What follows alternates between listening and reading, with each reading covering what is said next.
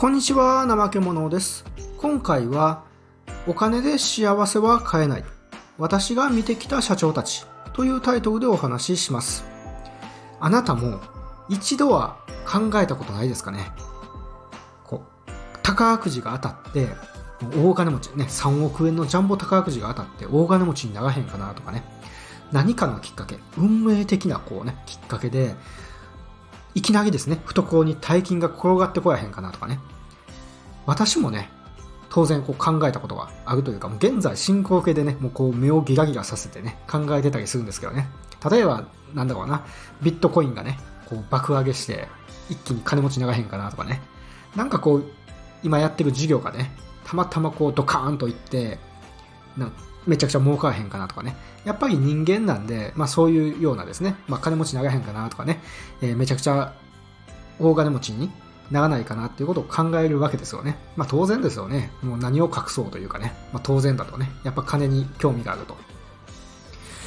でですね、まあやっぱりそういうふうにこうね、大金持ちになりたいなと思うと同時に、こういうこともね、えーこう考えたりしないですかっていうことで、どうですか？あなたはどうですかねっていうので聞きたいんですが、やっぱりお金ね、すごい大金持ちになった。本当に資産何億とかね、何十億ってあったとしたら、なんか話の方向がちょっと怪しくなってきましたけど、あの、なんか勧誘したりしないで大丈夫なんですけど、要はね、それだけあれば、あ、何でもできそうな気がしないですかね。ここタイトルにもつながるんですが、もう幸せも買えそうじゃないですかね。要するにもうそんだけ大量のお金があれば、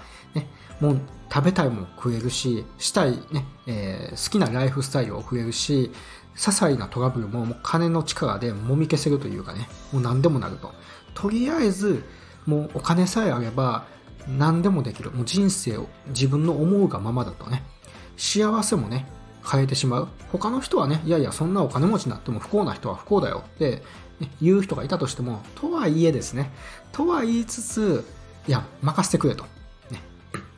他の人は、ね、お金持っても、こう、使い方間違って、うまくいかないかもしれないけど、俺は違うと。ね、私は違うと。いやいや、もう任せてくんしゃいとね。もうそんだけお金もらえれば有効活用してあげますよと。もうちゃんと使えますとね。もう銀行に預けて預金の金利にするとか、株式投資したりとか、不動産買ったりして、もうそこは間違いなくやるんで、もう金さえあればね、もう絶対に幸せになれるんで、もうつべこべ言わず、金くれと。ね。もうそれさえしてくれたら大丈夫です。絶対大丈夫だから幸せになるからってね、結構思いがちですよね。で、私もですね、まあ当然ですが、まあ独立する前ですよね。独立してフリーランスになる前までは、そういう風な考え、実は、実は持ってたんですよね。まあ100%も全部金で買えるとは思ってなかったですけど、ただ、とは言ってもやっぱりお金持ち、ね、ある程度のその本当大金って言われる金を持てば、ほぼ間違いなく自分の人生で幸せになるというか、幸せにできるって確信、思って、強く思ってたんですよね。ただ、まあ、この考えっていうのは、私が独立してから、覆されたというか、まあ、今はね、全くそんなこと思ってないんですよね。つまり、お金がどんだけあったとしても、すごく自分が大金持ち、金持ちだったとしても、まあ、それがね、えー直接幸せにつながるわけではないっていうふうに今は考えてますし、むしろですね、本当にこう気を抜くと不幸になっていく。まあ今もね、結構心当たりあるというか、まあ気をつけてる。あの、ちょっと足元すくわげると本当一気にね、お金のせいでこう全部ダメになっちゃうので、今今もね、逆に気をつけてるんですけれども、やっぱりそういうふうにあのなるなっていうふうに今思ってるんですよね。つまり、お金イコール幸せじゃないとね。いくらお金持ちになっても幸せは金では買えないっていうことを今はね、すごくこう、まあ、実感してるというか、あの、そういう考えを今持ってるんですよね。真逆の考えを持つようになったと。で、それについて今回ちょっとお話ししたいんですよね。つまりまあ、この音声配信のタイトルですよね。お金で幸せは買えないと。ね。で、私が見てきた社長たちということで、でね、私が独立、フリーランスとして独立して以降、で今まあフリーランスといえども、私にはまあ会社、一応法人化して法人経営なんですけど、一応最初はね、フリーランスとして独立した時が、時というか、してからがあのきっかけなんですけど、そう思うように考え方が180度逆になった理由としては2つあるんですよね。一つはまあ実体験ですよね。まあすごいこう、手前味噌というか、私なんて全然その金持ちとも言えない言えないんですけど、まあ、同級生に比べると、やっぱり収入はね、平均収入っていうのはやっぱり当然多いで、やっぱ自分で会社やってる分多いんですよね。なので、プチ贅沢はできるようになったんですよね。まあ、生意気な身分ですけど、プチ贅沢はできると。まあ、大体、えー、こういうの食べたいな、ああいうの食べたいなとか、ちょっと高級レストランとかね、まあ、別にその躊躇なく行ける、ね、感じに投げたと。で、その、そういうことで結構ちょっと、プチ、まあ、金持ちとは言わないけど、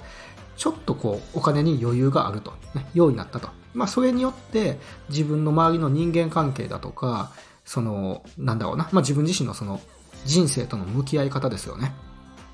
っていうところですごくこう、まあ、実感とか実体験としてこう思うことがあったっていうのが理由の一つで、二つ目ですね。二つ目は、まあ、これがサブタイトルの社長さんたちの話になるんですが、まあ、やっぱりあのフリーランスとして独立すると、まあ、自分のクライアントの社長さんだったりとか、あとはやっぱり社長友達って増えるわけですよね。やっぱり自分でビジネスやってるので、経営者友達っていうのは増えるとで。そういう人たちを見ていて思ったことですよね。主にこの2つの理由から、私は考えが全く、まるっきり逆になったんですよね。で、それね、ちょっと具体的にお話ししていきたいんですが、まあ先にですね、まあ、私が実際に会ってきた、見てきた社長さんたちの話をちょっとちらっと紹介したいなと思いますと。でですね、まあ本当にいろんな方いらっしゃったんですが、幸せそうにしてる社長さんって、まあ、私本当ね、何十人、下手すると100人以上ですね、まあ、えー、頭にあるんですけれども、印象、印象というかね、覚えてる社長さんたちですよね。あるんですけれども、本当に幸せにしてる人って数人ぐらいしかいなかったんですよ。当然皆さんめちゃくちゃお金持ってるんですよ。私なんて比べ物にならないぐらいお金持ってる。ねえー、まあ資産で言うと当然ですけど1億は確実にあるであろう人たちですよね。でですね、まあ、えっと、まあ、いろんな方々いらっしゃったんですが、大体ですね、おかしくなっているというか、まあ、あの幸せそうにしてないんですよね。もう見るからに幸せではない。はい。で、原因としては、大体ね、えー、と、その、まあ、人間関係と、あとまお酒ですよね。お酒と人間関係、人間関係っていうのは当然その、まあ、愛人とかも含まれるんですけれども、大体その辺でおかしくなっているのかなと。まあ、具体的な話すると、まあ、とある社長さんの話なんですけど、まあ、その社長さん、まあ、すごくね、紳士的な方なんですよね。40代ぐらいかな、40半ばぐらいの方なんですけど、まあ、すごく紳士的で、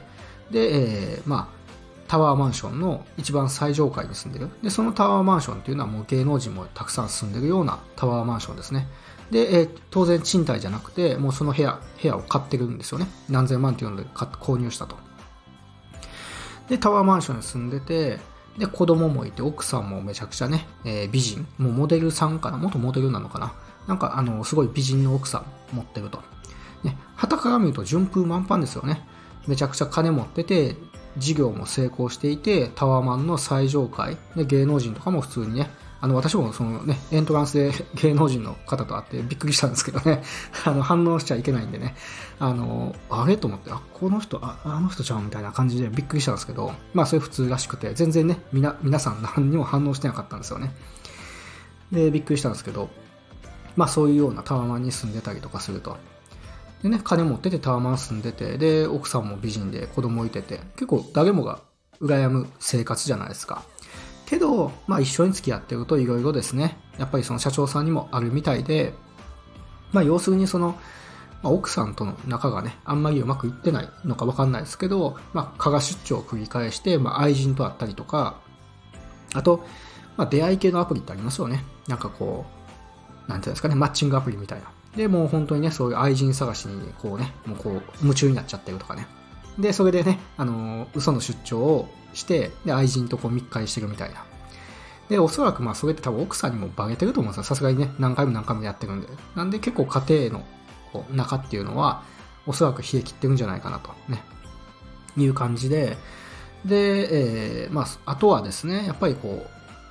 う、なんだろうな、常に結構カリカリしてるまあ怒りっぽくなっちゃってると。ね。で、なんでかなってね、金も持ってて、人生に不満なんてなさそうなのにと思うんですが、まあ、それは例えば職場のですね自分の会社のこうスタッフですよね。従業員が信頼できない。従業員のミスですね。やっぱりそれが許せないらしくてもうすごいこう電話越しに怒鳴ったりしてると。ね。なんでこんなことできできへんのやみたいな。本当別人みたいな。もうジキルとハイドみたいなね。なんかめちゃくちゃ紳士的なのにねその電話で部下にこう指示出してる時だけめちゃくちゃ怖いみたいなねもうマジでこう、なんていうんですかね、こう、車で横にこう座っててもですね、本当もうビクビクするしかないみたいな。いや、やべえみたいな。なんでこんな怒り狂ってるのみたいな。ね。っていう感じで、なんていうんですかね、なんでこんな金も持っててビジネスもうまくいってて、ね、家庭もね、すごく素晴らしい美人の嫁さんがいて、子供もいてね、可愛らしい子供いて、いるのに、やっぱここういう風になるんだみたいなね、結構不思議体験というか、やっぱ金があってもね、なんかうまくいかないもんなんだなみたいな。ね、で、やっぱりその、やっぱその社長さんの生涯とか考えると、まあ、下手するとね、やっぱりその愛人と密会してるわけなんで、どっかでね、本当に冷え切っちゃうと、まあ離婚とかになって真剣の争い、ね、どっちの、どっちが子供引き取るかとかね、嫁さんが引き取るのか、まあ、その社長さんが引き取るのかって、まあ、多分そういう話にもね、発展するんじゃないかなとかね、本当に、まあ、なんていうんですかね、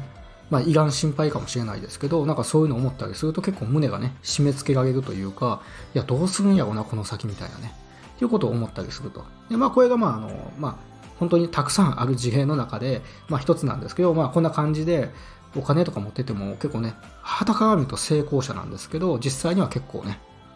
なんか、すごいストレスに溢れてて、なんかね、結構その、社長さん自身も全然幸せそうに見えなかったと。で、もう一つは、まあ、これが人間関係で結構ね、なんか失敗してるというか、なんかそんな感じなんですけど、もう一つはですね、やっぱりこう、アルコールが多いですよね。アル、アル中になっちゃうっていうね。これ本当意外に多くて、結構ね、私が会ってきた社長さんのアル中率って多くてですね、めちゃくちゃ優秀なんですよ。やっぱり紳士的なんですよね。社長さんってやっぱりですね、ある程度一定のレベルになると結構紳士的というか、まあ、人格者なんですよね。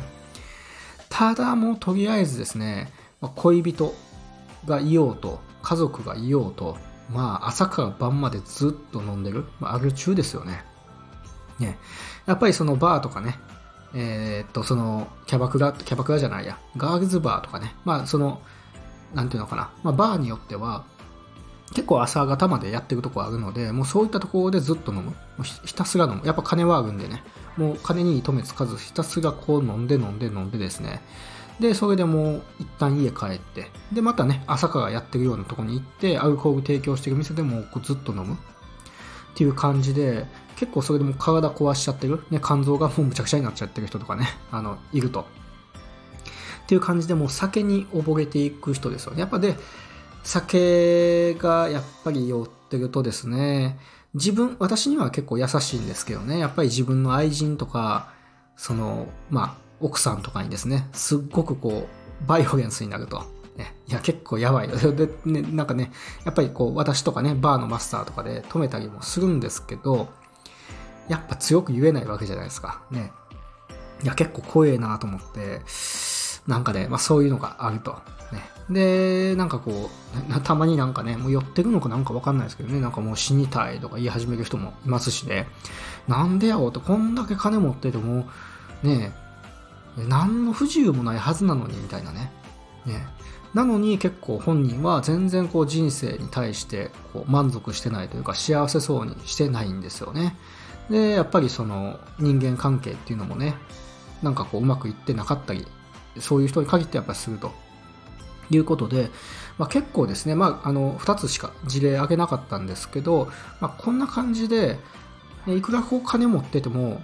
ね、会社がうまくいってビジネスがうまくいって金持っててもなんかやっぱお酒で失敗しちゃってる。アルコールで失敗しちゃってるとかあとは人間関係ですよね。で失敗しちゃってる。でも家庭崩壊だとかあとは部下が信用できない。ね。その会社でのその自分の経営する会社での人間関係のストレスを全部一挙に抱えちゃっておかしくなっちゃってる。もうかいかいかいかい一日中ですね。もうピリピリしちゃってる。ね、本人多分プレッシャーがすごいと思うんですよね。まあそんな感じで、こう、まあ、全然幸せそうにしてないというのがあるんですよね。で、まあそういうのをこうね、えー、何件も何件もそういう事例を見てるとそうそういう社長さんたちを見てるともう今ですねやっぱりそのまあ金があってもやっぱうまくいかないもんだなもんなんだなっていうのをすごくこう痛感するということなんですよね。まあ、それが一つのその要は、ね、お金が全てじゃない。まあ、金で幸せは買えないんだなと。たとえ金持ちになったとしても、まあ、ね、えー、すなわちそれが幸せにつながるとは限らないんだなっていうのをこう、こう実感したと。あともうもう一つだけ言うと今パッと思いついたんですけど、まあ、SNS 見てもそうですよね。Facebook とか Twitter 見ても、いやこの人めちゃくちゃ金持ってて、なんかね、めちゃくちゃ金持ちみたいな、高級車持ってたりとか、時計持ってたりとかね、金持ちアピールしてるのに、たまにすっごいバイオレンスな攻撃的な投稿とかしてる人いないですかね。たまにいますよね。こんだけなんかもうイケイケな感じで、ね、で、なんかこうビジネスの格言というかね、なんかいいこと、かっこいいことね、普段言ってるのに、ね、ほんと1ヶ月に1回ぐらいはね、どうしたいんやっていうぐらいこうバイオレンスなね、発言してたりとかね、なんかブチ切れてるわけですよね。もうめちゃくちゃブチ切れてるという感じで、やっぱりそういうの見てもですね、なんかやっぱりその人のね、その、こう、よそ様にね、何かこう、情報発信とか、何か見せるときは、ね、こうキラキラした風に見せるけど、やっぱり内心ストレスめちゃくちゃ溜まってて、本人はね、こう、なんかうまくいってないというか、幸せにはしな、幸せにしてなかったりとかするもんなんですよね。旗から見るとね、なんか幸せそうに見えるんですけど、贅沢な暮らししてるように見えるんですけど、結構自分、本人は、なんか全然その人生に対して満足してないっていうケースも結構あるんですよね。まあ SNS とかね、Facebook、Twitter 見てると結構そういう人見つかると、見つかるって言うと変ですけど、ね、多分、あの気づ、気づくというかね、ああそういう方いらっしゃると思います。はい。っていう感じなんですよね。で、まあ、これがですね、私が見てきた社長さんたちっていうことなんですが、まあ、あの、他にも事例はあるんですが、ちょっとね、あの、省略したいと思います。で、今度私自身の話をしたいなと。ね。じゃあ私どうなのかと。私は、まあ、そもそも、まあ、お金、当然ですけど、全然金持ちじゃなかったと。で、まあ、自分の家もね、サラリーマン家庭なんで、当然そんな裕福な、あの、暮らし、贅沢な感じじゃなかったですし、で、まあ、あの、社会人になってからですよね。社会人になっても、私はね、大学中退で、で、その、中退した後っていうのはフリーターやってたんで、初めは、その大阪でですね、家賃1.6万円、1万6千円ですね。家賃1万6千円のアパート。まあ、アパートっていうかね、草冠に、草冠の層ってわかりますかねこう、層っていうのは、要は、例えばこう、なんだ、あの、時は層とかですよね。ななんちゃら層みたいなね、層に住んでたんですよね。で、それっていうのはもうほんとね、4畳か、損害5畳かな、ぐらいしかなくて、畳ですよ。当然畳なんですけど、で、当然シャワーとかお風呂もないと。風呂も部屋にはなくて、共同でみんなで使うみたいな。ね。公衆、あの、みんなでこう共同で使うトイレがあると。で、窓もほぼない。ね。窓もほぼなくて、で、当然エアコンとかもないと。で、まあ、あの、そのね、その物件というか、その部屋案内された時に不動産の担当者は、ここにマジで住むんすか？みたいな。いや、ここ物置でみんな使ってるとこですよ、みたいな感じのことを言われたと。で、かろうじて住んでる人っていうのは、本当生活保護者、えー、生活保護受給してる方とか、あとちょっと謎のですね、なんかこう、やばそうな人、やばそうなおじいちゃん、はい。なんか、もともとそっち系の、そっちの世界の人で引退、そっちの世界を引退して、多分生活保護で暮らしてるのかな。結構やばい感じのあのおじいちゃんが住んでたりとか、とりあえずもう結構ね、悲惨なとこだったんですよね。で、私はまあ、その1万6000円のその層に住んでて、で、本当にね、2日とか3日に1回ね、その歩いて銭湯があるんですけど、徒歩10分、15分のとこに銭湯があって、そこの銭湯に行くのがね、楽しみだったんですけど、まあそういう生活してたと、フリーターの時はですね。で、そこから社会人になって、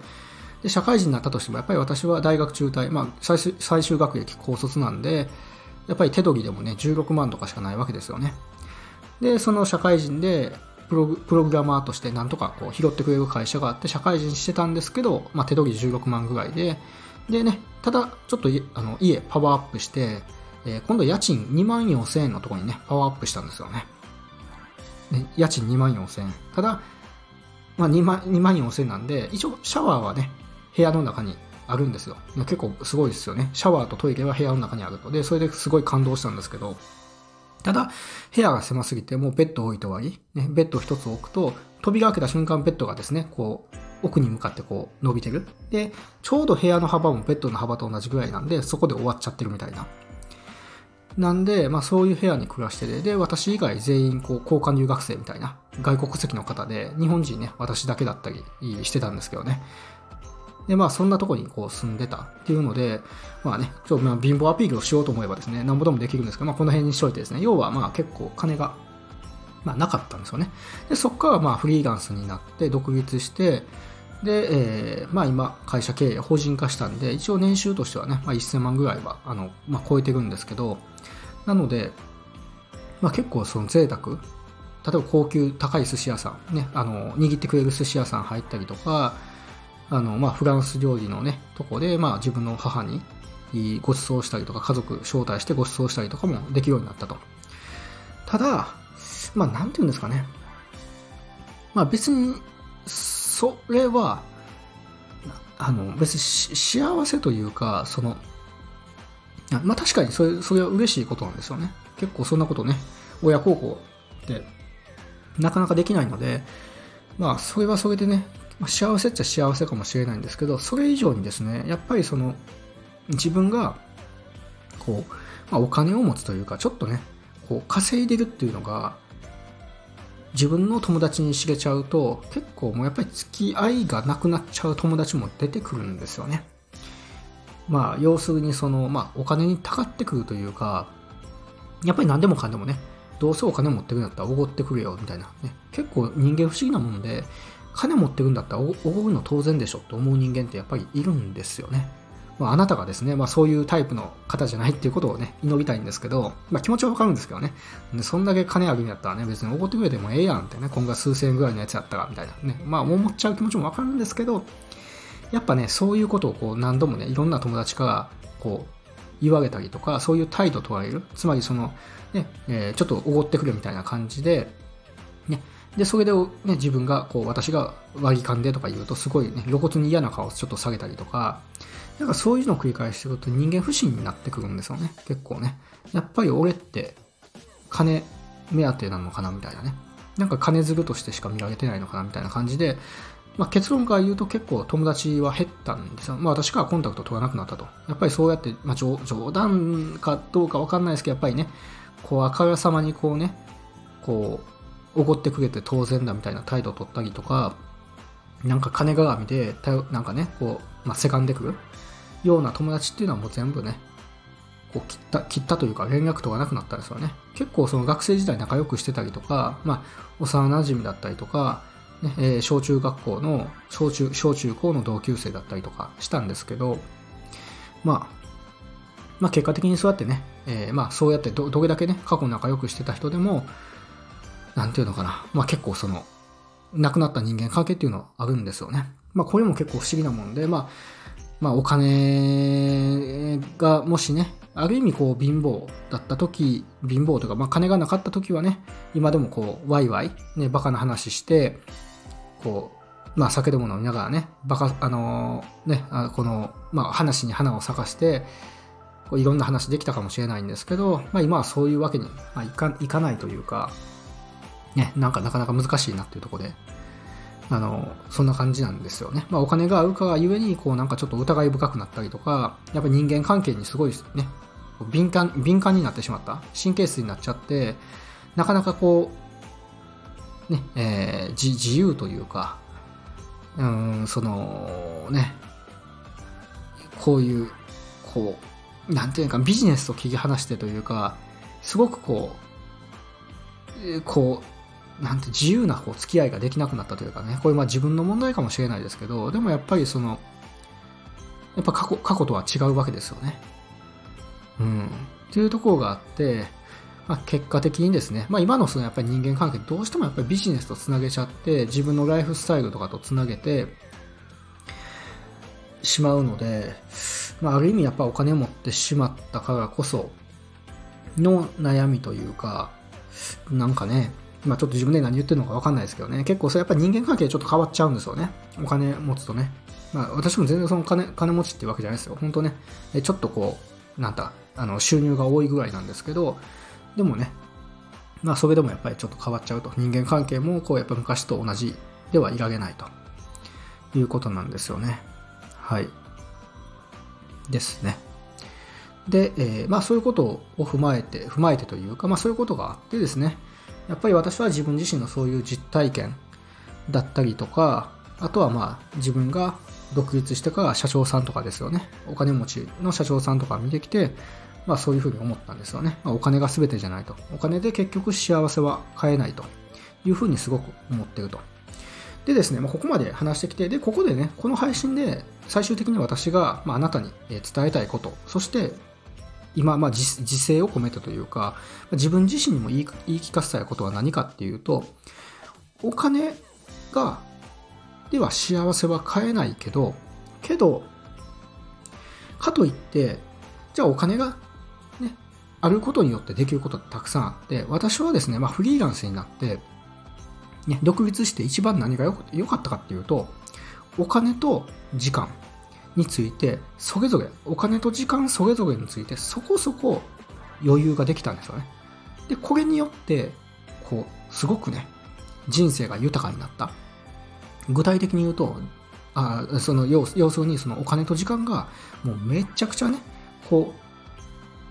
う、なんていうの、なくて、ななんていうんですかね、あの、なくてもですね、ちょっと豊かになるだけでも全然人生変わるんですよね。具体的に言うと、まずお金ですよね。ちょっと豊かに、人よりかちょっとね、豊かになるだけでも、結構例えば、うちの祖父とかね、えー、まあ、うちのおじいちゃんばあちゃんですよね。年金暮らししてるんですけど、やっぱり年金暮らしなんで、贅沢な暮らしはできないわけですよね。で、まあ、どのぐらいかというと回、回転寿司ですよね。回転寿司行くのでも躊躇するぐらいなんですよ。ファミレスとか回転寿司行くのでも躊躇する。ほんで、そういうね、えー、もう本当数ヶ月に、まあ3ヶ月に1回ぐらい回転寿司行くのが、まあ、あの、すごいこう、贅沢だって言ってる生活をね、まあ、あの、してたらしいんですよね。私がまあ、あの、結構その、なんだろうな。今まあ実家にいるんですけど、もともと関東で活動してたんで、あんまりじいちゃんばあちゃんとね、話す機会がなかったんですよね。で、まあコロナを機に実家帰ってくると、まあそういう話をしていて、びっくりしたんですよね。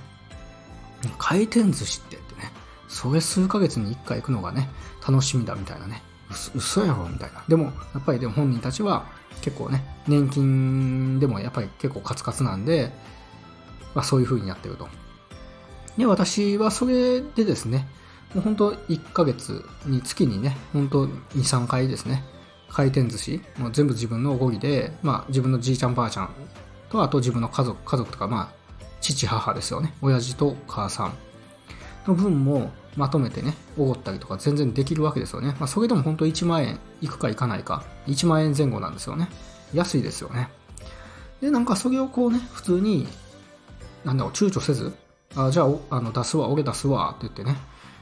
ね回転寿司ぐらい全然出すよっていうのを言えるのがすごくこう、まあ、幸せというかなんかね、自分で親孝行してるなって、まあ散々ね、私やっぱり大学途中で辞めたりして、すごい迷惑かけたので、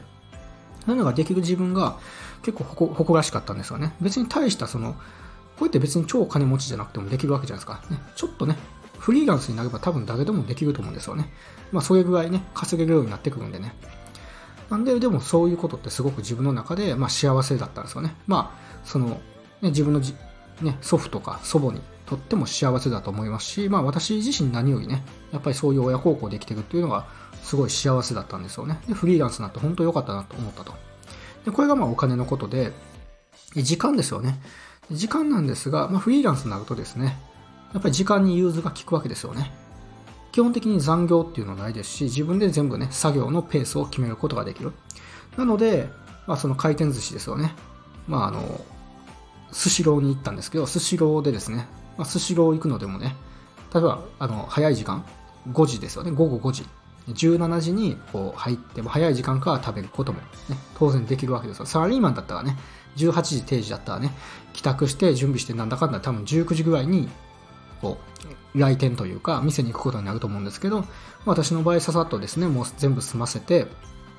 もうね、じいちゃんばあちゃんもやっぱりあの暇を持て余してるんで、もう午後5時ぐらいにすぐパッと入って、一緒にね、こうご飯ができると。時間の融通が利く。あとはまあ、その平日でも、まあ、じいちゃんがですね、ゴルフ趣味なんで、なんか打ちっぱなし行きたいっていう時には普通にですね、あ、じゃあ俺も行くっつって、その、ちょっと仕事を一休みして、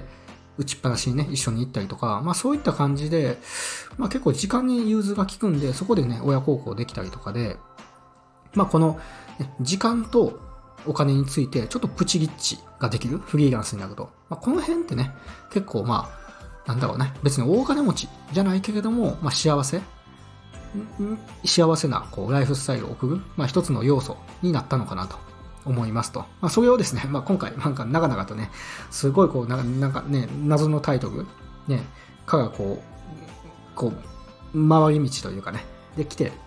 来て、まあ、こういうこう結論というか、こういうね、あの話になったんですけど、それをちょっとあなたにね、伝えたかったんですよね。要は、別に幸せになるためには、